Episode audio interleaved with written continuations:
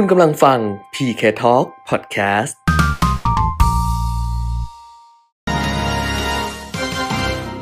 รายการเงินทองต้องรู้ โดยขวัญชนกวุฒิกุลและปิยมิตรยอดเมือง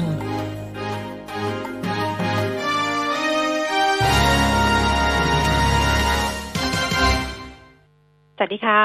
ต้อนรับคุณผู้ฟังทุกท่านนะคะ เข้าสู่ช่วงเวลาของรายการเงินทองต้องรู้ค่ะ วันนี้วันอังคารที่ 11 กุมภาพันธ์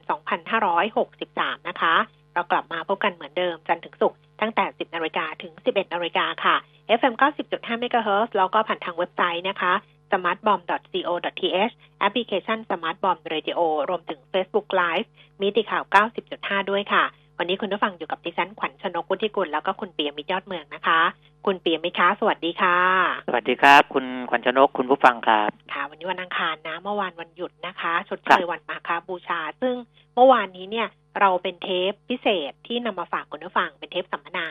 แล้วก็พอพูดไปในรายการนะคะก็ปรากฏว่ามีหลายท่านที่ส่งข้อความมาทางไลน์แอด PK Talk บอกว่าอยากได้ฉบับเต็มคือตอนนี้เราไม่สามารถที่จะส่งเป็น broadcast ให้ทุกคนได้ เพราะฉะนั้นก็ ต้องขออะคุณเปรมิตรมีอะไรก็อืมต้องขอมา เพราะฉะนั้นถ้าใครขอมาก็ส่งให้ เมื่อวานดิฉันก็ส่งไปให้หลายท่านอยู่เหมือนกันนะคะ ค่ะ แต่ว่าต้องบอกว่าเรื่องใหญ่ของบ้านเราที่มันเกิดขึ้นในช่วงวันหยุดต่อเนื่องสามวันที่ผ่านมาเนี่ย ก็ต้องก็ต้องยกให้กับเอ่อเหตุการณ์ที่โคราชใช่นครราชสีมานะคะ อันครันี้บเป็นความสูญเสียแล้วก็เป็นเรื่องที่น่าเสียใจอะ คืออมเราติดตามข่าวมาก็ก็ทุกคนก็คงจะอารมณ์ความรู้สึกเดียวกันนั่นแหละว่ามัน เป็นโศกนาฏกรรมจริงๆนะก็ขอแสดงความเสียใจกับผู้สูญเสียทุกท่านเลยก็แล้วกัน แล้วก็ไม่ใช่เฉพาะคนที่สูญเสียนะคือต้องเสียใจกับประเทศไทยเนาะที่มันมีเรื่องแบบนี้เกิดขึ้นใช่ใช่นะคะก็มีกระทบเรื่องของการท่องเที่ยวอยู่บ้างเดี๋ยวเราไปคุยกันในช่วงข่าวนะได้อ่าค่ะเพราะว่าอ่านอกจากเรื่องของไวรัสโคโรนาแล้วค่ะ นะจะมีเรื่องนี้สอดแทรกเข้ามาด้วยนิดหน่อยนะครับ อืมนะบอกว่าปีนี้นี่ปี2563 2020ปีหนูนี่ดุจริงๆนะอืมตั้งแต่ต้นปีเลยนะ แบบอืมเยอะเรื่องมาก ๆ เลยนะโคโรนาก็ยังอยู่แล้วก็ดูเหมือนกับว่าดิฉันก็ดูข่าวอยู่เหมือนกันว่า เอ๊ะ เหมือนกับเหมือนกับยอดลดลง แต่ว่าในขณะเดียวกันก็มีรายการรายงานว่ายอดเอ่อผู้ติดเชื้อก็เพิ่มขึ้น จริง ๆ ก็ไม่ลดนะ เพราะว่าเออผู้ป่วยใช่ไหมรายใหม่เนี่ย2,097รายเออ นะตอนนี้ผู้ติดเชื้อเนี่ยปาเข้าไป 42,759 แล้ว ตอนนี้ก็น่าจะมากกว่านั้นแล้วล่ะอืมนะเพราะว่าอันนี้อัปเดตมาอ่าล่าสุดประมาณช่วงช่วงเช้าเช้าๆค่ะนะครับค่ะก็สี่หมื่นสองพันเจ็ดร้อยกว่าค่ะผู้เสียชีวิตเนี่ยทะลุหนึ่งพันรายเข้าไปแล้วอืมนะตอนนี้หนึ่งพันสิบเอ็ดราย แต่ว่าเอ่ออย่างที่เราทราบทราบๆกันนะ ก็ยังดีที่ว่า มีเสียชีวิตในต่างประเทศเนี่ยแค่สองรายเหมือนเดิมเลยนะอืมก็คือฮ่องกงหนึ่งแล้วก็ฟิลิปปินส์หนึ่งเพราะนอกนั้นส่วอยู่ในก็จะจีนหมดเลยจีนใช่ไหมอยู่อยู่ในจีนหมดเลยใช่ค่ะอยู่ในนะครับจีนมันก็ซึ่งมันอ่าก็สะท้จีอนนอืม อย่างที่บอกว่าจีนเขาก็อ่าเข้มงวดค่ะในเรื่องของการปิดพื้นที่ปิดประเทศอะไรก็แล้วแต่เนี่ยนะอืมเออนะครับค่ะ ก็ก็ต้องติดตามสถานการณ์นี้อย่างใกล้ชิดต่อไปกันละกัน คือสถานการณ์ทุกอย่างตอนนี้คุณปิ่มมันพาไปในทางที่มันมันหดหูมันห่อเหี่ยวนะอืมแล้วแล้วแล้วการที่เราจะบอกว่าเฮ้ยเราต้องเราต้องทำตัวให้สดใสแล้วโอ้ยมันยาก คือไม่ต้องไปฝืนมันหรอก คือถ้ามันรู้สึกแบบไหนก็ก็รู้สึกแบบนั้นแต่อย่าให้มันมันมันจมลึกอะอย่าให้มันดำดิ่งอะเพราะฉะนั้นก็ก็พอรู้ว่ามันเราอารมณ์เรามันดีฟไปเนี่ยก็ต้องประคองมันขึ้น แล้วก็ ให้มันอยู่ในระดับที่เป็นกลางๆอะนะคะ คุณผู้ฟังมันจะได้มันก็จะได้ไม่ไม่ต้องถึงท่านตัวไก่ล่าเริงดิฉันว่านาทีนี้ใครก็ล่าเริงไม่ไหวอืมมันไม่ไหวจริงๆ เพราะฉะนั้นเนี่ยเออเอาเอาแบบระดับกลางๆเราเราเราก็ประคองตัวเราไปกันละกัน อะไรที่มันเป็นหน้าที่การงานของเราอะอย่างเราต้องจัดรายการเนี่ย เราก็เราก็ว่ากันไปตามนี้ครับนะคะ แล้วก็ช่วงที่สองนักวิเคราะห์เขาก็ทำหน้าที่ของเขาเพราะฉะนั้นเดี๋ยวนักวิเคราะห์ที่จะเข้ามาเข้ามาพูดคุยกันนะคะอ่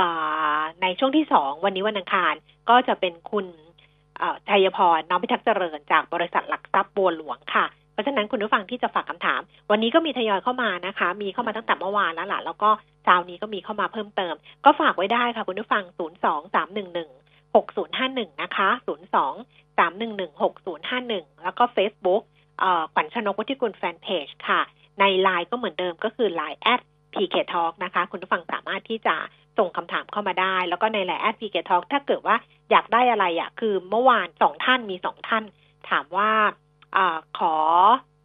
จะดูเพราะว่าปกติเราส่งรายการย้อนหลังให้เราก็เลยบอกว่าตอนนี้เนี่ย ติดตามได้ทางช่องทางไหนดิฉันก็ส่งไปให้เป็นลิงก์อะ คือทั้งใน YouTube แล้วก็ทั้งในพอดแคสต์คือส่งเป็นลิงก์ไม่ให้ แล้วก็ คุณไปกดจากตรงนั้นแล้วก็ไปติดตามเราได้เลย มันก็จะขึ้นในนั้นอยู่แล้วนะคะ ก็เอาแบบนี้ละกันถามมาตอบไปถามมาตอบไปอะแล้วก็วันนี้นะคะฝากคำถามไว้กับคุณชัยพรได้เลยในช่วงที่สองของรายการนะทยอยฝากไว้เลยนะคะ ไปดูข้อมูลเลยนะคุณเปรมิตรอ่าไปเลย ไปดูตลาดต่างประเทศนะคะ เมื่อวานเราหยุดกันแต่ว่าตลาดหุ้นต่างประเทศเขาก็เปิดทำการซื้อขาย เมื่อคืนที่ผ่านมาดัชนีอุตสาหกรรมดาวโจนส์นะคะเอ่ออยู่ที่ระดับ ปิดทำการซื้อขายนี่ปรับตัวเพิ่มขึ้น 174.31 จุดค่ะ เพิ่มขึ้น 0.6เปอร์เซ็นแล้วก็ NASDAQ นะคะ ลดลง 51.64จุด0.5เปอร์เซ็นส่วน S&P 500 ค่ะ เพิ่มขึ้น 24.38จุด0.7เปอร์เซ็นยุโรป ลอนดอนฟุตซี่ร้อยลดลง 19 จุด82จุด0.27เปอร์เซ็นต์ CAC 40 ตลาดหุ้นปารีสฝรั่งเศส ลดลง 14.08จุด0.23เปอร์เซ็นต์ค่ะ แล้วก็ดักซ์แฟรงก์เฟิร์ตเยอรมนี ลดลง 19.78จุด0.15%ก็ก็มีลดลงแต่ว่าก็ไม่ได้มากนักนะคะ ขณะที่ดาวโจนส์นี่ปรับตัวเพิ่มขึ้นไป 0.6%อย่างที่บอกไป แล้วก็ในเอเชียเช้าวันนี้โตเกียวนิกเกอีปิดทำการซื้อขายค่ะ ฮั่งเส็งฮ่องกงล่าสุด 27,591 จุด เพิ่มขึ้น 349 จุด 1.28%ตลาดหุ้นเซี่ยงไฮ้ดัชนี Composite ค่ะ 2,895 จุด เพิ่มขึ้น 5.34 จุด 0.18%นะคะ ส่วนตลาดหุ้นบ้านเราดัชนีราคาหุ้น ดูเหมือนกับจะเคลื่อนไหวในช่วงแคบๆ เพราะว่าสูงสุดต่ำสุดเนี่ยสูงสุด 1,539 ต่ำสุด 1,532 จุด แล้วก็ล่าสุด 10นาฬิกา14 นาทีค่ะ ดัชนีราคาหุ้น 1,534.30 จุด ลงไป 0.94 จุดนะคะ 0.06%มูลค่าการซื้อขาย 6,244 ล้านบาท SET Fifty Index 1,030.76 จุด ลดลง 0.14 จุด มูลค่าการซื้อขาย 3,830 ล้านบาทค่ะ ขอไปดูหุ้นที่ซื้อขายสูงสุด 10 อันดับนะคะ อันดับที่ 1 ค่ะ เป็นหุ้นของ BAM BAM อยู่ที่ 29 บาท 75 เพิ่มขึ้น 25 สตางค์แล้วก็ธนาคารกรุงเทพ 149 บาท เพิ่มขึ้น 50 สตางค์ค่ะสผ. 124 บาท 50 ราคาเท่าเดิม AOT นะคะ 71 บาท 25 สตางค์ลดลง 25 สตางค์ Advance 198 บาท 50 ลงไป 1 บาทค่ะ Gulf Energy 191 บาท 50 เพิ่มขึ้น 1 บาท 50 สตางค์ธนาคารไทยพาณิชย์ 150 บาทนะคะ 100ไม่ใช่100กับ50สตางค์พูดผิด100บาท50สตางค์เออเอาใหม่ ธนาคารไทยพาณิชย์100บาท50สตางค์ราคาเท่าเดิม GPSC 77บเจ็ดบาท50ลดลง25สตางค์ธนาคารกสิกรไทย 143 บาท ลดลง 50 สตางค์นะคะ แล้วก็ InTouch อันดับสุดท้าย 53 บาท 25 สตางค์ ปรับตัวลดลง 75 สตางค์ค่ะ อันนี้เป็นตลาดหุ้นต่างๆ นะ ส่วนอัตราแลกเปลี่ยนนะคะ เช้าวันนี้ ดอลลาร์บาทอยู่ที่ 31 บาท 18สตางค์ต่อดอลลาร์สหรัฐถ้าเทียบกับ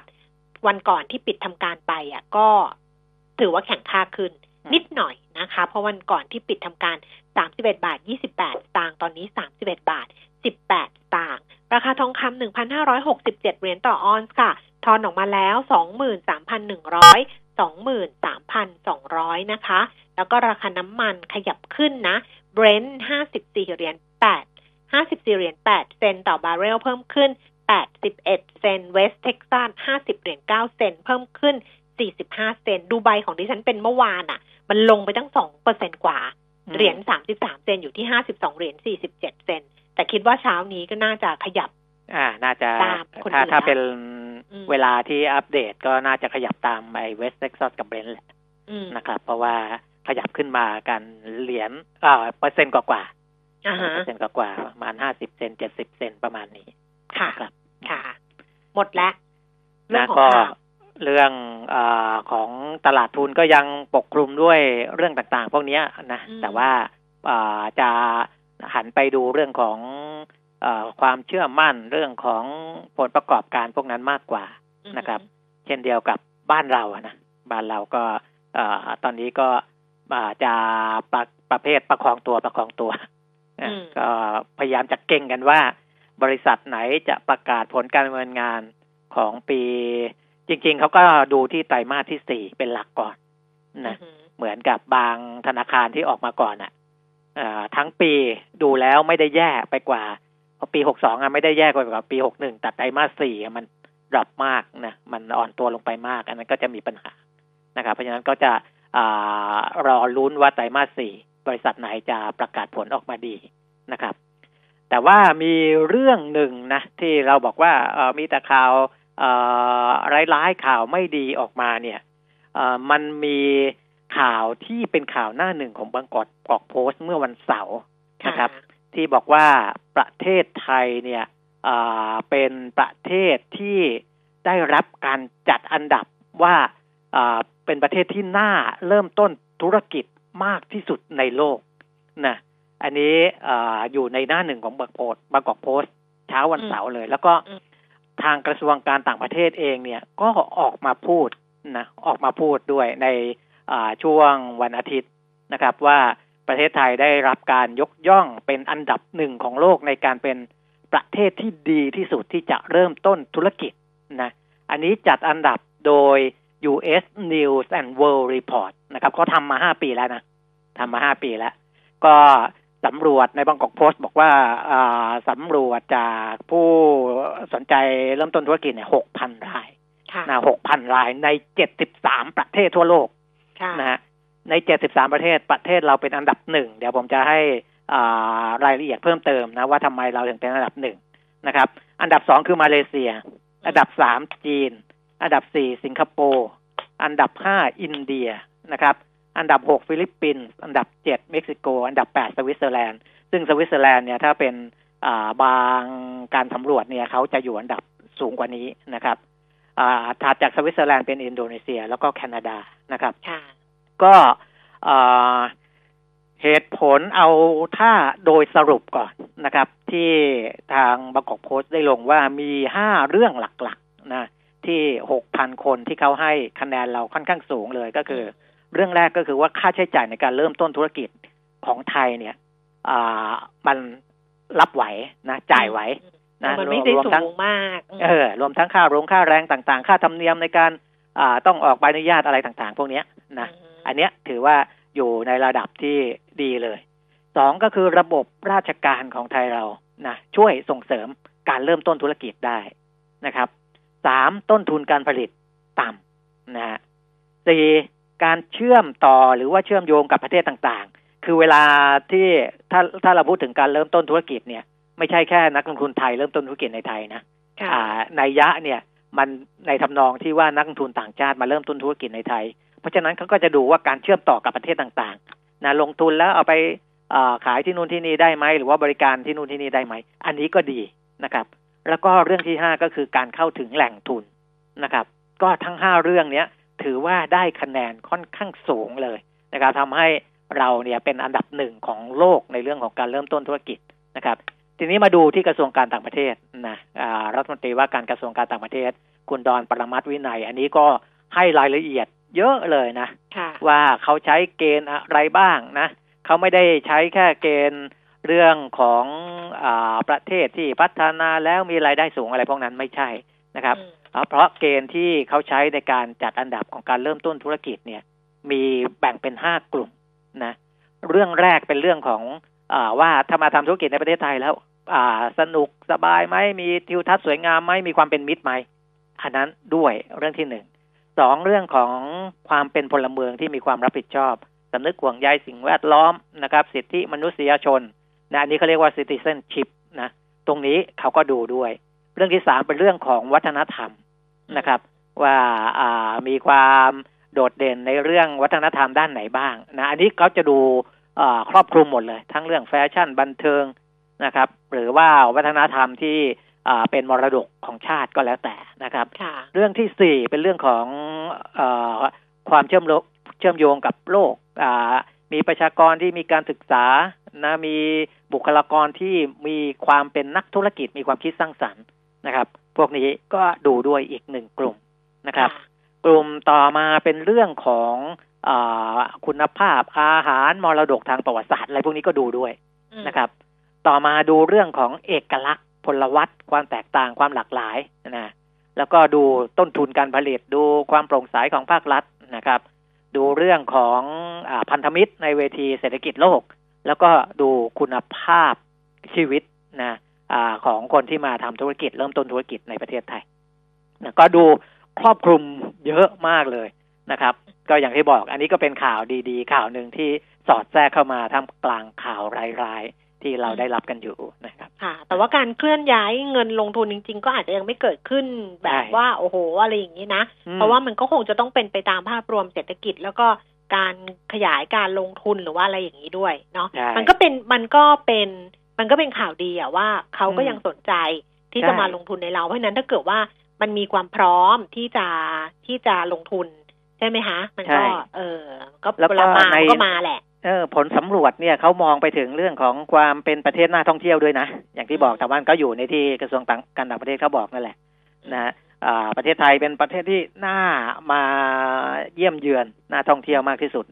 ด้วยนะสำค่ะสำหรับระดับโลกแล้วก็อัตราอัตราการอ่าว่างงานต่ำนะพวกนี้ก็มีส่วนต่าง ๆ เนี่ยทั้งหมดทั้งหลายทั้งปวงนะเป็นประเทศที่ ส่งออกพืชผลทางการเกษตร เช่นข้าวเป็นรายใหญ่ของโลกอะไรพวกเนี้ยนะครับอืมอันเนี้ยนะ ก็เราก็รายงานข่าวแบบนี้เพื่อให้เรารู้สึกภูมิใจแล้วก็ยังเชื่อมั่นในเมืองไทยของเราบ้างนะ คือเออไม่ใช่ว่ามันมีแต่เรื่องอะไรที่มันเลวร้ายหรือมันไม่ดีหมดนะครับอ่าส่วนเรื่องที่มันกระทบ อันนั้นก็ต้องหาทางแก้ไขกันไป โดยเฉพาะเรื่องของการท่องเที่ยวค่ะนะครับ นายกสมาคมธุรกิจท่องเที่ยวภายในประเทศ คุณภูริวัตรลิ้มถาวรรัตน์นะก็พูดถึงผลกระทบที่มีปัจจัยมีน้ำหนักมากที่สุด ในช่วงนี้ก็คงหนีไม่พ้นไวรัสโคโรนาสายพันธุ์ใหม่นะครับ ที่นักท่องเที่ยวหายไปเลยนะจำนวนมากนะครับ อีกเรื่องหนึ่งก็คือเรื่องของอ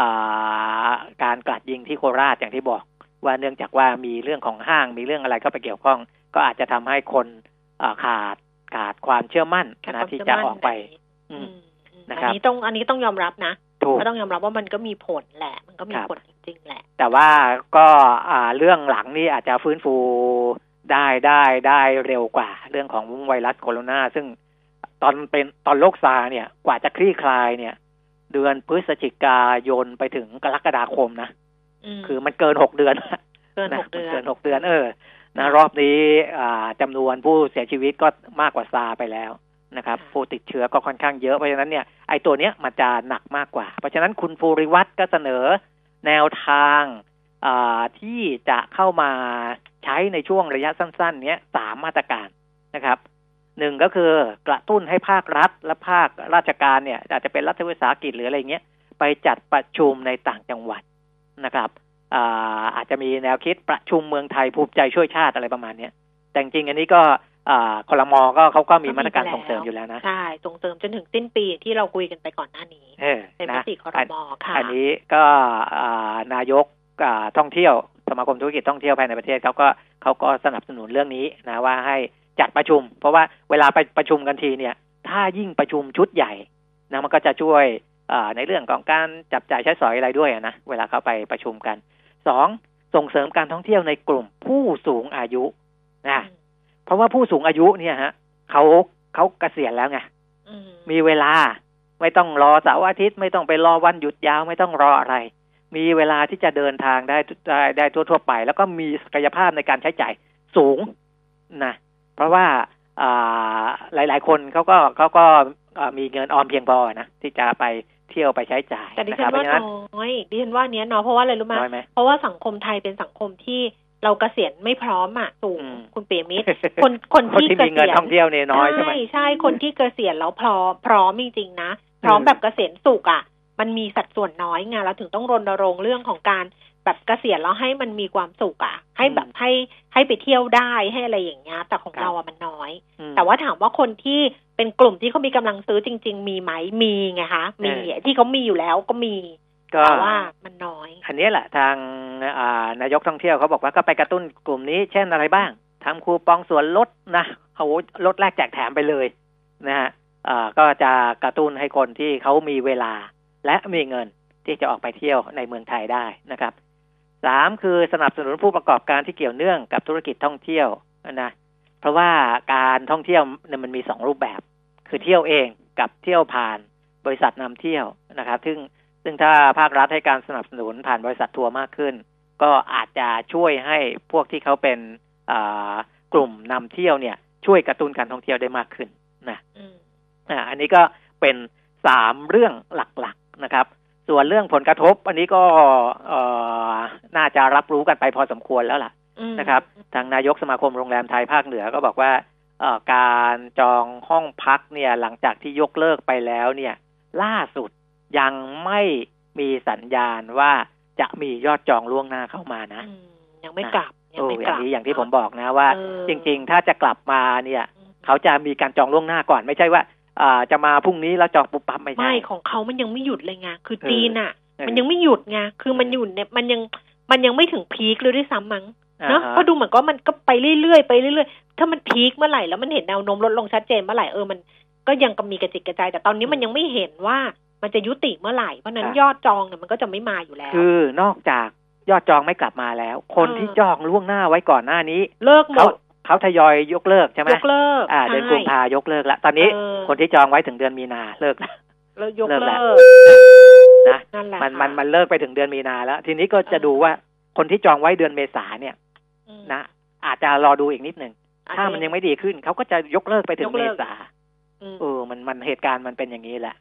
นะอืมเราน่าจะก็สักครึ่งน่าจะสักครึ่งปีนี้อะครึ่งอืมแรกของปีนี้ แต่มันก็ยังมีเหมือนเป็นข่าวดีเล็กๆอยู่นะครับก็คือเราไม่ได้คุยกันเรื่องของสารรัฐธรรมนูญ เรื่องของงบประมาณถูกไหมอ๋อเพราะวันศุกร์เนี่ยเออศาลท่านมาก็ช่วงบ่ายแล้วใช่อันนี้อันนี้แต่ว่าคุณผู้ฟังก็คงจะได้ข้อมูลไปแล้วอะว่าครับว่าศาลก็วินิจฉัยไปแล้วว่าไม่ได้เป็นไม่ได้เขาเรียกอะไรคุณปีไม่ได้ไม่เป็นไม่เป็นโมโมฆะฆะไม่เป็นโมเอฆะอไม่ได้เป็นแล้โมวก็ฆะแล้วก็ให้โหวตใช่ใหม่ก็คือเป็นปัญหาที่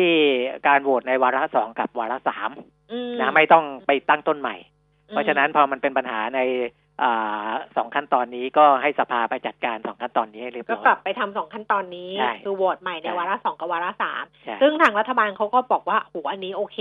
ใช่คืออันนี้แบบว่า อันนี้คือดีที่สุดแล้วสำหรับดีที่เขาสุดเพแล้วราะว่าเออดีที่สุดแล้ว แล้วเดี๋ยวก็จะได้เดินหน้าต่อไปได้ แต่ว่าก็ช้าแหละค่ะอืมถามว่าช้าไหมก็ช้าแหละนะอืมเพราะฉะนั้นเครื่องยนต์ต่างๆ เนี่ย มันมันก็เคาะซ้ำกำซัดนี่ไม่รวมเรื่องของเราเรายุ่งกับเรื่องของโคราชแล้วเราก็ มีข่าวอีกข่าวหนึ่งเรื่องที่เรือนักท่องเที่ยวที่ภูเก็ตอ๋อที่ชใช่นกันแล้วก็มีนักท่องเที่ยวเสียชีวิต อันนี้ก็ อันนี้ก็มาอีกแล้วนะอืมเนี่ยมาอีกแล้วนะ อย่างเงี้ยซึ่งคืออแต่ย่างจเงี้ยริตงๆลอะอดเลยเออ มันถ้าหากว่าเป็นภาวะปกตินี่ก็มีผลกระทบเหมือนกันนะใช่เหมือนคราวก่อนใช่ที่เอ่อเรือร่ม เรือล่มแต่อันนั้นเออมันแรงไงอันนี้ใช่อันแต่อันนี้ก็ถามว่ามันไม่มันไม่ควรเกิดไหมมันก็ไม่ควรไงอืมมันก็ เออนั่นแหละ นั่นแหละนะก็ มันหลายเรื่องแล้วเกินมันอืมเยอะแยะไปหมดเลยตอนนี้นะคะอ่าฮะว่ากันไปแต่พรุ่งนี้ 12 กุมภาพันธ์เนี่ยกสทช จะประกาศรายชื่อผู้เข้าชิงไอ้ไอ้ที่ประมูลใช่คลื่น 5G คือใช่ไหมมันมีผู้ที่ยื่นเอกสารขอเข้าร่วมประมูลอืมนะใช่ไหมเขาก็จะอืมเอาไอ้รายชื่อผู้ที่ยื่นเข้ามาเนี่ย ไปพิจารณาคุณสมบัติค่ะอีกทีหนึ่งก่อน แล้วก็จะประกาศรายชื่อผู้ผ่านคุณสมบัติในการเข้าร่วมประมูลเนี่ย วันอ่พรุ่งนี้พรุ่งนี้ อ่าพรุ่งนี้12กุมภาพันธ์พรุ่งนี้นะครับอ่าเพื่อที่จะประมูลกันจริง ๆ เนี่ย วันที่16ค่ะนะแต่ว่าเอ่อจะมีการประมูลรอบสาธิตก่อนนะรอบสาธิตเนี่ยมีสาธิตด้วยจะทำในวันที่14กุมภาวันวาเลนไทน์เออนะฮะคือมีการสาธิตแล้วก็นำชมห้องประมูลนะคือคือการประมูลจริงเนี่ยจะเกิด16นะ แต่วันสาธิตก็จะพาชมห้องประมูลด้วยบรรยายสรุปกระบวนการกฎการประมูลทำความเข้าใจซอฟต์แวร์อะไรต่างๆนะครับ อันเนี้ยจะให้สื่อมวลชนได้อ่าเข้าไปดูด้วยนะเพื่อความโปร่งใสหรือได้เห็นกระบวนการอะไรก็แล้วแต่เพราะว่ามันเป็นครั้งหนึ่งในประวัติประวัติศาสตร์อะพูดง่ายๆนะครับ อันนี้ก็ก็จะเป็นขั้นตอนแบบนี้นะแล้วก็หลังจากนั้นก็ว่ากันไป จนกว่าจะได้อ่า ผู้ที่ชนะการประมูลในแต่ละย่านความถี่นะแล้วก็ไปสู่การนำไปใช้ในเชิงพาณิชย์ต่อไปนะครับอืมนะอะนะของคุณอันนี้วิมิตหมดแล้วใช่ไหมอะหมดหมดแล้แล้วยังหมดแล้วใช่ไหมดิฉันเนี่ยมีก็เรื่องหนึ่งก็คือมีคอลัมน์ในหนังสือพิมพ์กรุงเทพธุรกิจน่าสนใจนะคะ เป็นคอลัมน์ของดรวินอุดมรัชตวนิชย์ประธานกรรมการบริหารของบริษัทหลักทรัพย์ KTB ประเทศไทย ดรวินเนี่ยเขียนเรื่องลงทุนอย่างไรในภาวะวิกฤต วิกฤตไวรัส และเศรษฐกิจขาลง คือมันก็น่าสนใจ เดี๋ยวที่ฉันเล่าให้คุณผู้ฟังฟังก็ได้ครับคุณปิ่มมิตรก็ไม่ต้องอได้ยู่ฟังเดี๋ยวอย่างนั้นจะผมขอตัวก่อนนะเพราะว่านะติดเออภารกิจเพราะว่าเดี๋ยวนิดหน่อยเออได้นะครับได้ก็ขอบพระคุณคุณปิ่มมิตรครับนะคะสวัสดีครับสวัสดีค่ะ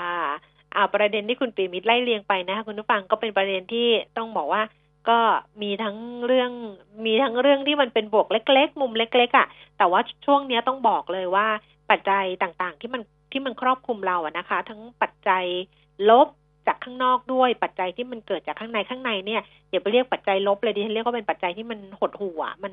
มันเป็นความเศร้าหมองของเราอะไรอย่างเงี้ยนะคะ ต่างๆ นานาเนี่ยมันก็มีปัจจัยบวกเล็ก ๆ เกิดขึ้น ถ้าในภาวะที่มันดีเนี่ยมันเป็นเรื่องมันก็จะเป็นเรื่องใหญ่ไปเลยนะ แต่ว่าในภาวะที่มันเป็นแบบนี้มันมีเหมือนกับอะไรคลุมเราไปหมดเนี่ยฝุ่นก็ยังอยู่นะคะ ทุกอย่างยังอยู่ครบหมดเลย แล้วก็มีเรื่องใหม่เข้ามาเพิ่มเติมไปเรื่อยๆ เพราะนั้นเรื่องบวกเนี่ยเราแทบจะมองไม่เห็นเลย บางทีเราบางทีมันมีอะแต่ว่าเราก็ไม่อยากไปมองมันแล้ว แต่มันยังมีอยู่นะ เพราะฉะนั้นเราก็หามุมบวกเล็ก ๆ เพื่อที่อย่างน้อยที่สุดอะค่ะ มันก็เป็นกำลังใจให้ตัวเองอะนะ มันก็จะได้ไม่หดหู่มากจนเกินไป อันนี้ที่เรียนคุณผู้ฟังเมื่อสักครู่แล้วก็บอกคุณปิมิตไปนะคะ ว่ามีข้อเขียนที่ฉันก็นั่งอ่านเนี่ยมีข้อเขียนในหนังสือพิมพ์กรุงเทพธุรกิจนะคะของดรวินอุดมรัชตะวันนิชประธานกรรมการบริหารจากบริษัทหลักทรัพย์ KTB ประเทศไทย คือดรวินเขียนไว้เรื่องของ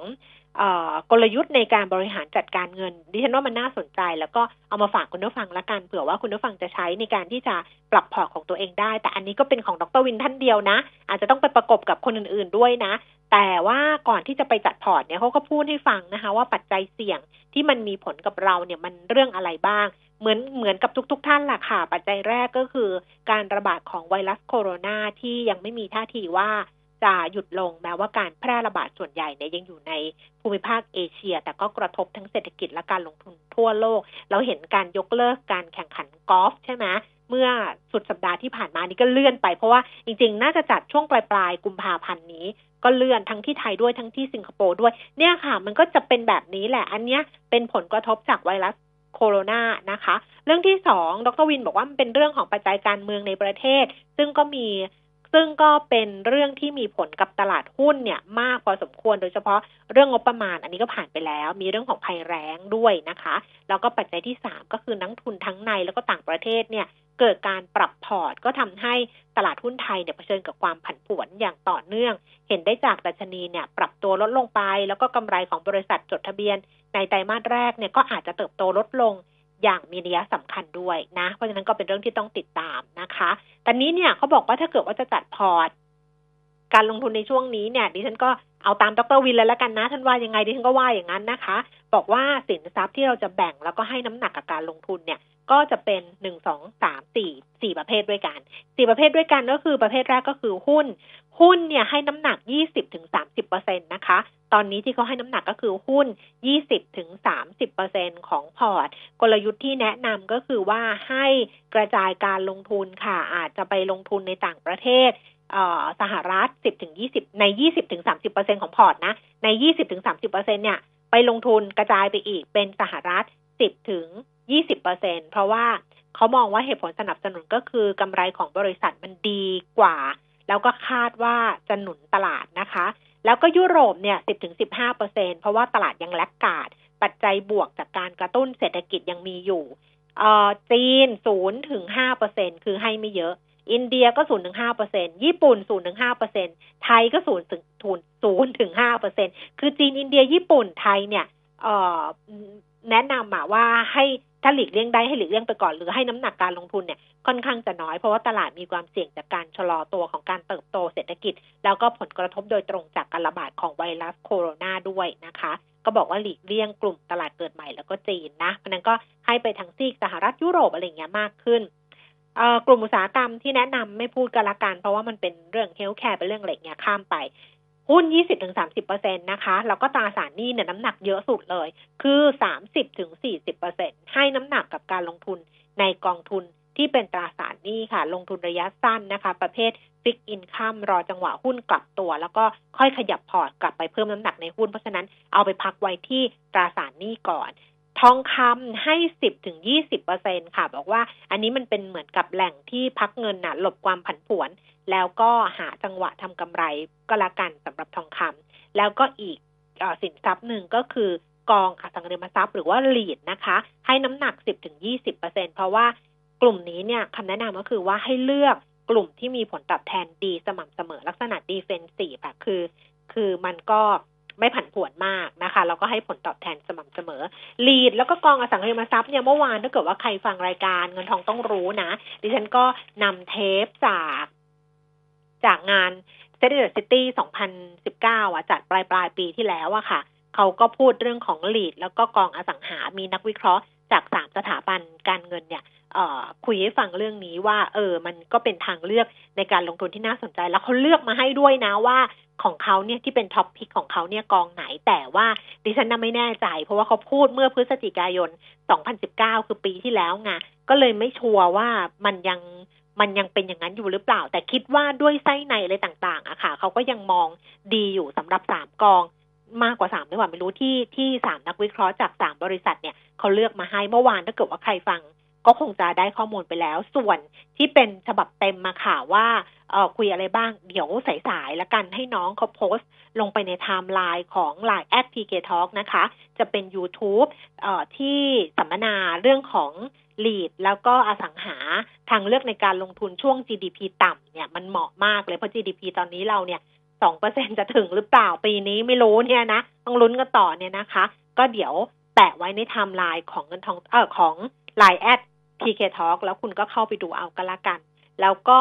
คอลัมน์ที่เขียนไปเมื่อวานนี้ยังไม่ได้แปะให้นะคะ ของดิฉันแล้วก็ของคุณปิยมิตรด้วยก็เดี๋ยวแปะให้ในไทม์ไลน์แล้วก็ถ้าเกิดว่าใครที่บอกว่าเข้าบ้านไม่เจอหา ไม่เจอว่าไปแปะไว้ตรงไหนยังไง ก็แชทมาถามกันก็แล้วกันเดี๋ยวส่งไปให้หรือว่าหาทางเข้าบ้านให้ รวมถึงถ้าเกิดว่าอยากได้อะไรก็แชทมาบอกแล้วเดี๋ยวจะส่งไปให้นะคะ อันนี้เป็นเป็นข้อมูลที่ให้ไว้ อีกทางหนึ่งก็แล้วกัน ในเรื่องของการจัดพอร์ตการลงทุนนะคะ ว่าเขาก็ให้น้ำหนักกับตราสารหนี้คล้าย ๆ กันหลาย ๆ ที่เริ่มให้น้ำหนักกับตราสารหนี้เนี่ยมากขึ้นแล้วก็ให้หลบจากหุ้นไปก่อน แล้วเดี๋ยวรอให้หุ้นมันชัวร์ๆมันกลับตัวแล้วก็ค่อยกลับเข้ามาอีกทีหนึ่งแล้วก็ไปให้น้ำหนักกับการลงทุนที่ให้ผลตอบแทนค่อนข้างสม่ำเสมอคงที่ไม่ขึ้นรถไฟเหาะมากอย่าง กองหลีดแล้วก็กองอสังหานะคะ คุณผู้ฟังลองดูกันละกันอะคราวนี้เราไปดูที่ภาพรวมการซื้อขายของตลาดหุ้นไทยอีกครั้งหนึ่งนะคะ ดัชนีราคาหุ้นตอนนี้อยู่ที่ระดับเอ่อ1,535.56 จุดค่ะ ปรับตัวเพิ่มขึ้น 0.32จุด0.02%มูลค่าการซื้อขาย 11,290 ล้านบาท แล้วก็เซ็ตซิตี้เด็ก1,030.83 จุด ลงไป 0.07 จุด มูลค่าการซื้อขาย 6,750 ล้านบาทค่ะ ช่วงที่ 2 เราจะกลับมาคุยกันกับคุณชัยพรน้อมพิทักษ์เจริญนะคะ จากบริษัทหลักทรัพย์บัวหลวงค่ะ คุณผู้ฟังที่จะฝากคำถาม โทรศัพท์คือ 02 311 6051 ค่ะ 023116051 แล้วก็ Facebook นะคะ ขวัญชนกุธิกุลแฟนเพจค่ะ รวมถึงถ้าหาไม่เจอใน Facebook นะ แล้วอยากรู้ยังไงก็เซิร์ช Google ขวัญชนกุธิกุลภาษาไทยเนี่ยแหละแล้วก็ Facebook เดี๋ยวเขาพาไปที่แฟนเพจได้เลย แล้วก็อีกช่องทางหนึ่งเหมือนเดิมก็คือ Line at PK Talk ได้ทั้ง 3 ช่องทางนะคะ ฝากคำถามกันไว้ เดี๋ยวเรากลับมาคุยกันกับคุณชัยพร ตอนนี้เราพักกันครู่หนึ่งค่ะ AAS Auto Service ผู้นำเข้าและตัวแทนจำหน่ายปอร์เช่อย่างเป็นทางการ พบ 911 Carrera ใหม่ เริ่ม 9.9 ล้าน AAS the name you can trust 0801911911 ถึงเหล่าคนโสดที่กุมภาพันธ์นี้ ยังไม่มีคนให้กุมมือ กุมพวงมาลัยให้แน่นๆ แล้วขับไปหาคู่ที่บีควิกกับคู่สุดคุ้ม น้ำมันเครื่องเกรดหมื่นกิโลพร้อมไส้กรอง เริ่มต้นเพียง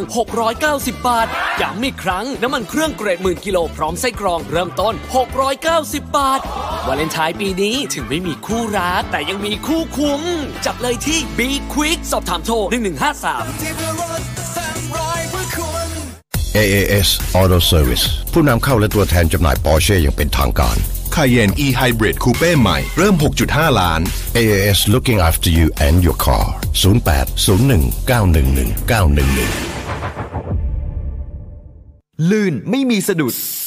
ทำความสะอาดทุกคราบสนิม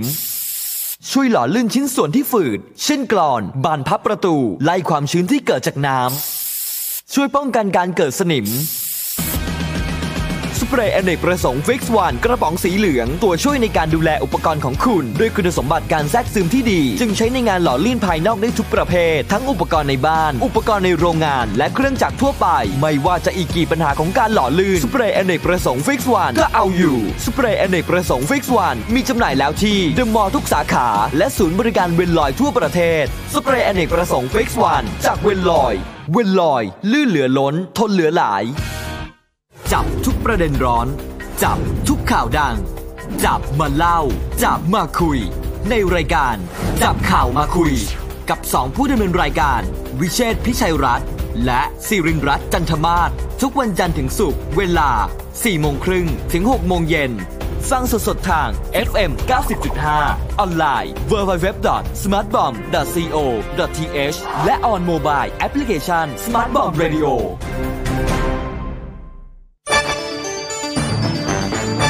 มิติข่าว 90.5 สะท้อนทุกเรียมมุมของความจริง สนับสนุนโดย น้ำมันเครื่องเวลลอย ลื่นเหลือล้น ทนเหลือหลาย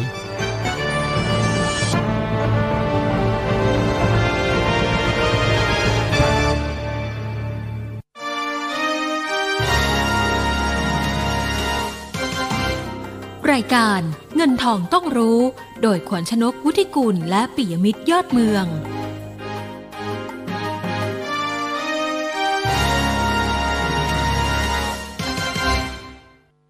สิบนาฬิกาสี่สิบสามนาทีนะคะ ช่วงที่สองของเงินทองต้องรู้ค่ะ คุณผู้ฟังอยู่กับดิฉันขวัญชนกนะคะ เดี๋ยวอีกสักครู่หนึ่งเราคุยกันกับคุณชัยพรน้องพิทักษ์เจริญ จากบริษัทหลักทรัพย์บัวหลวงค่ะคำถามก็เยอะอยู่นะคุณผู้ฟังแต่ว่าแล้วแต่ค่ะ ถ้าจะฝากเพิ่มเติมเข้ามาก็ได้ทั้งสามช่องทางนั่นแหละ เราไปดูภาพรวมการซื้อขายของตลาดหุ้นไทย ล่าสุดค่ะ ดัชนีราคาหุ้น 1,535 จุด34จุดนะคะ เพิ่มขึ้น0.10จุด มูลค่าการซื้อขาย11,920ล้านบาท ส่วน Set ซ t Index อยู่ที่1,030.72จุดค่ะ ลงไป 0.18 จุด มูลค่าการซื้อขาย 7,150 ล้านบาทนะคะ คุยกันกับคุณชัยพรตอนนี้ รอสายเรียบร้อยแล้วค่ะ คุณชัยพรคะสวัสดีค่ะ ครับ สวัสดีครับผมค่ะ โอ้อยู่ไปสามวันเรามาวันนี้นี่แบบ ปัจจัยลบมันครอบคลุมเราเยอะมาก แต่ว่าปัจจัยลบเหล่านี้เนี่ย มันก็ไม่ได้มีผลโดยตรงกับตลาดหุ้นหรือเปล่าคะครับผมก็เอ่อในส่วนของเอ่อถ้าต่างประเทศเองแน่นอนอืมเราก็คงยังติดตามในเรื่องของเอ่อวิวัฒนาการของสถานการณ์ในต่างประเทศในเรื่องของไวรัสนะครับค่ะซึ่งในปลายสัปดาห์ที่แล้วเนี่ย เราเริ่มเห็นเอ่อสัญญาณบางอย่างที่ดีขึ้น นะครับ เช่นในเรื่องของการทดสอบเออยาปฏิชีวนะเพื่อที่จะรักษานะครับค่ะแล้วก็ในขณะเดียวกันเนี่ย วันนี้เราก็เริ่มเห็นจำนวนของเออคนไข้ที่ติดเชื้อเออไวรัสเนี่ยเริ่มอยู่ในอัตราที่ลดลงนะครับ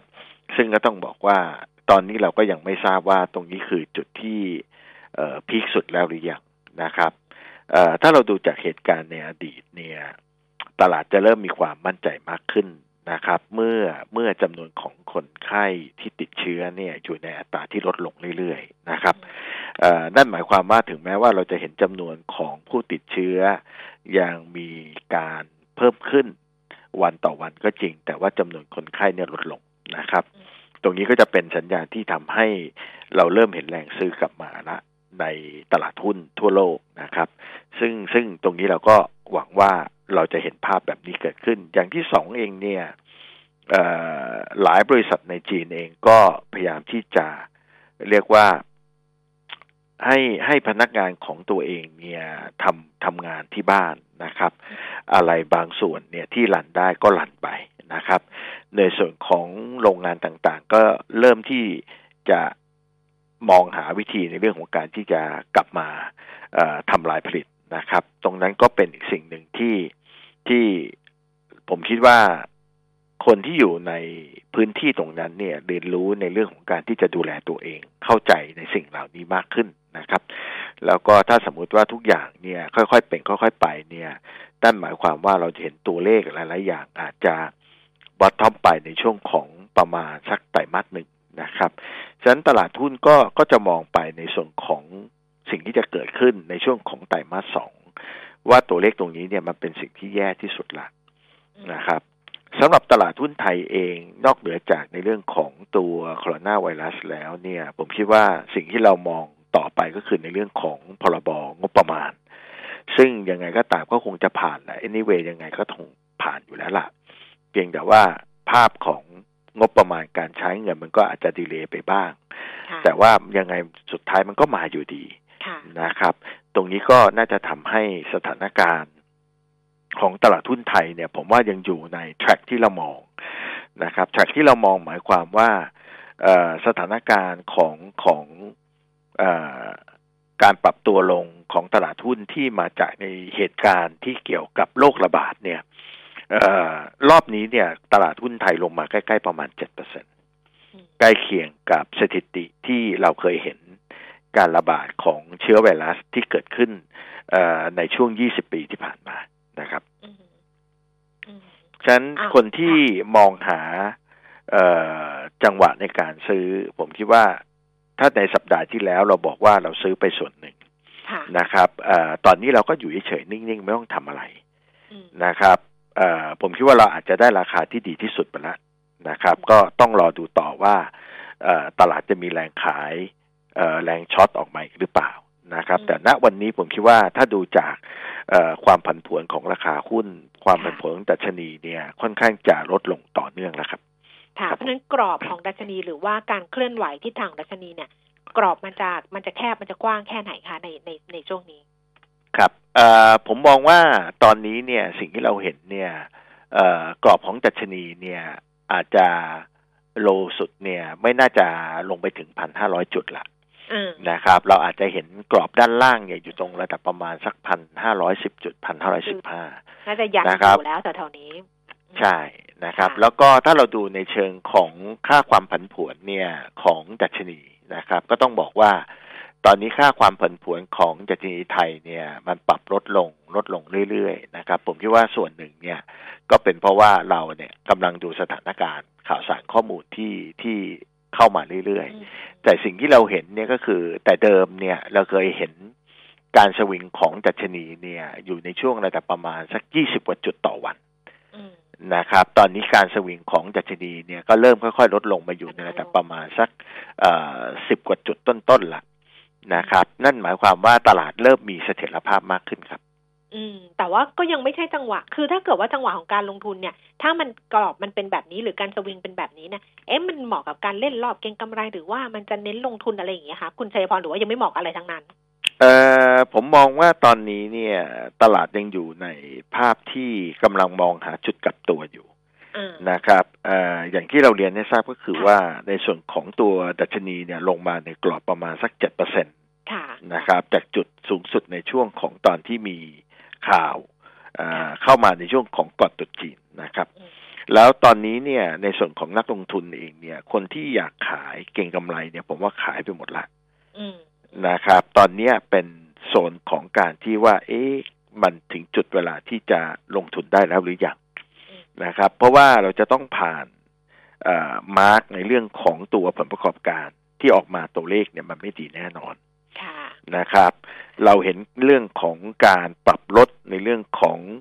การคาดการทั้งภาพตัวเลขเศรษฐกิจ และภาพกำไรของบริษัทจดทะเบียนนะครับ ตรงนี้มันอาจจะยังเป็นจุดหนึ่งที่ผมคิดว่าคนกำลังมองว่าเอ๊ะตลาดไดเจสหมดแล้วหรือยังรับข่าวตรงนี้ไปหมดแล้วหรือยัง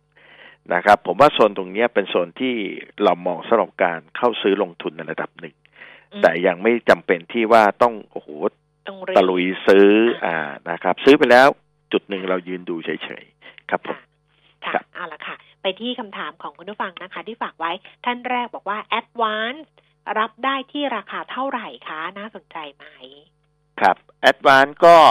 มีส่วนร่วมในเรื่องของการเข้าประมูลหลายเส้นใหม่นะครับ 5G 5G เป็นสิ่งที่ผมคิดว่าคนกำลังมองว่าตัวไลเซนจะออกมาเท่าไหร่ ฉะนั้นเนี่ยในตอนนี้เนี่ยผมคิดว่าแรงซื้อยังไม่กลับเข้ามาหรอกครับ ทุกคนก็คงรอดูตัวเลขนะครับหลายคนเราถ้าเราจำกันได้เนี่ยหลายเส้นของ 4G ก็ตกประมาณเท่าไหร่ฮะเจ็ดหมื่นกว่าล้านนะครับ ตอนนี้เนี่ยเข้าซอยหลายเส้นของ 5G นะครับ ซอยหลายเส้นเพื่อเพื่อสองอย่าง ผมคิดว่าอย่างแรกคือให้มัน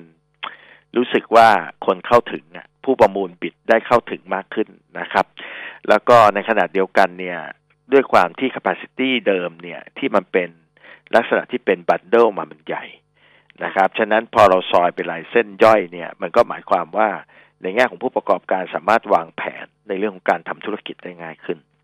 ก็คงต้องดูว่าสุดท้ายแล้วลายเส้น 5G ประมูลออกมาแล้วจะเป็นตัวเลขเม็ดเงินเท่าไหร่ นะครับ แต่ว่าก็ต้องบอกอท่านผู้ฟังทางนี้ไว้ก่อนว่า ถ้าเราดูในเรื่องของวิวัฒนาการของ 5G เนี่ย มันเป็นสิ่งที่เราคงจะมองไปใน 5 ปีข้างหน้า 7-8 ปีข้างหน้า 10 ปีข้างหน้า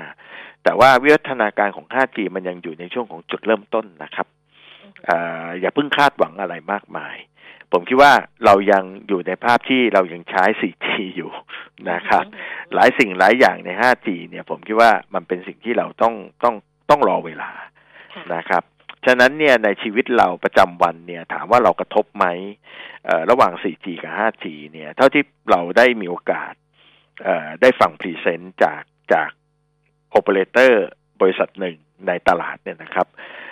ต้องบอกว่าชีวิตเราไม่ได้เปลี่ยนแปลงอะไรมาก นะครับเราอยู่ 4G เนี่ยเราดูหนังฟังเพลง เราใช้ชีวิตของเราปกติเหมือนเดิม ระบบ Wi-Fi Wi-Fi นะครับ 5G ก็จะเป็นอะไรที่มันมีลักษณะของ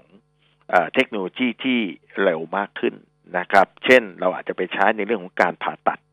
นะครับ ซึ่งการผ่าตัดเนี่ยมันหมายความว่าレスปอนส์ของเครื่องไม้เครื่องมือ ที่เวลารีโมทผ่านมาเนี่ยมันต้องเรียกว่าเร็วมากนะครับ หรือว่าใช้ในลักษณะของรถยนต์ที่ไม่มีคนขับนะครับ ซึ่งสิ่งเหล่านี้ก็ยังอยู่ในช่วงของการพัฒนาไปเรื่อยๆนะครับ ก็ก็ผมว่าตรงนั้นเป็นสิ่งที่เกิดขึ้นแอดวานนะครับ ตอนนี้ระยะสั้นผมว่าคนก็ยังไม่ได้มองอะไรมากนะครับประมูลไปแล้วตัวเลขออกมาเท่าไหร่ เราค่อยว่ากันนะครับ ถ้ามันไม่ได้เกินจากสิ่งที่คนคาดหวังไว้ ผมว่าราคาแอดวานตรงนี้จะเป็นระดับที่น่าซื้อครับ ค่ะ GGC ค่ะ GGC รับได้หรือยังตัวไหนฮะ GGC GGC ใช่ค่ะ Global อ๋อ GGC ครับในแง่ของตัวราคาผมว่าน่าจะอยู่ในโซนที่แนวรับเนี่ยอยู่ในกรอบระดับประมาณสักสิบเอ็ดบาทนะครับ ประมาณนั้นนะครับ นี่ก็คือใกล้กรอบด้านล่างละในเรื่องของตัวฟันเดเมนทัลเนี่ย ด้วยความที่บูหลวงเนี่ย เราไม่ได้ cover เป็นจริงเป็นจังมากนะครับ ผมเลยมองในลักษณะที่ว่าเป็นการเทรดและกันว่ากรอบล่างเนี่ย ก็คงมองแถวๆระดับประมาณสักสิบเอ็ดบาท หรือสิบบาทแปดสิบนะครับ กรอบบนเนี่ยก็น่าจะอยู่ตรงโซนประมาณสักสิบสามบาทห้าสิบครับ ค่ะ TCAP ขอแนวต้านนะคะครับเอ่อ TCAP เนี่ยขึ้นมาก็คงเป็นเรื่องที่ว่าจะขาย asset อย่างที่เราคุยกันมาตลอดก็คือว่า TCAP เนี่ยจะเป็นในลักษณะของการขาย asset แล้วก็ trade บน extra dividend เรื่อยๆนะครับผมมองว่าทีแคปขึ้นมาตรงห้าสิบเจ็ดบาทตรงเนี้ยก็ก็น่าจะเป็นจุดขายนั่นแหละนะครับ เดี๋ยวราคาก็คงจะม้วนกลับลงมาใหม่ครับ ค่ะ CKP CK Power น่าลงทุนไหมคะ ครับเอ่อ CK Power ก็ถ้ามองในสายตาเราเนี่ย เรามองว่าราคาก่อนหน้านี้เนี่ยค่อนข้างแพงนะครับ ตอนนี้เนี่ยราคาลงมาเยอะละนะครับ ระดับราคาตรงนี้ก็น่าจะลงทุนได้ นะครับ แล้วก็ในเรื่องของตัวรายได้ก็แลมอัพขึ้นไปละ ค่อยๆ ขึ้นไปเรื่อยๆ นะครับ ผมคิดว่าราคาตรงนี้ดู make sense มากขึ้นครับ ค่ะเอ่อ LS Land and House เข้ารับที่ราคาเท่าไหร่ดีคะ ครับเอ่อ LH เองต้องบอกว่าภาพของแนวโน้มธุรกิจเอ่อก็ยังอยู่ในภาพที่เราคิดว่ายังทรงๆ หรืออาจจะปรับลดลงได้นะครับ ฉะนั้นเนี่ย ดีเวเดนยิวที่เราเห็นผ่านมาในอดีต อาจจะ discount นิดหนึ่งนะครับ แต่เมื่อ discount แล้วเนี่ย ผมว่าดีเวเดนยิวก็ก็มากพอที่จะเอ่อ cover นะครับในส่วนของความเสี่ยงตรงนั้นได้นะครับเอ่อผมมองว่ารับตรงบริเวณประมาณสักเก้าบาทเก้าบาทยี่สิบตรงนี้ก็จะได้ยิวค่อนข้างใช้ได้นะครับ เกินห้าเปอร์เซ็นต์ครับอืมปตทสพน่าเก็บรับปันผลไหมคะ ครับเอ่อสพ น่าเก็บรับปันผลไหมสำหรับผมเนี่ยหุ้นไทยนี้ผมผมไม่ได้มองในเรื่องปันผลเลยนะครับ เพราะว่าเป็นหุ้นที่มีการสวิงสวายมากไปตามระดับของราคาน้ำมันนะครับ ผมว่าถ้ามองในเรื่องของปันผลน่าจะไปมองหุ้นในลักษณะไทยอื่นมากกว่านะครับถ้ามองในเชิงของจังหวะของการซื้อขายเนี่ย สพผมมองว่าตำแหน่งของราคาหุ้นเนี่ยอาจจะอยู่ตรงระดับประมาณสักต่ำกว่า 120 ลงมานะครับ จะเป็นจังหวะในเรื่องของการเข้าซื้อของของหุ้นตัวนี้ได้ดีกว่าครับผม ค่ะเอ่อซิปโก้นะคะซิปโก้บอกว่าต้นทุนเนี่ยมีอยู่เจ็ดบาท ถามว่าราคาจะมีโอกาสกลับมาไหม แล้วถ้าจะถือลงทุนหนึ่งปีจะซื้อเพิ่มดีครับไหมเอ่อผมว่ามีโอกาสที่จะกลับมานะครับ เพราะว่าจริง ๆ แล้วเนี่ยเอ่อถ้าเราดูในแง่ของแบ็กหลอก นะครับกำไรของตัวบริษัทเนี่ยน่าจะยังอยู่ในทิศทางที่เป็นขาขึ้นนะครับเจ็ดบาท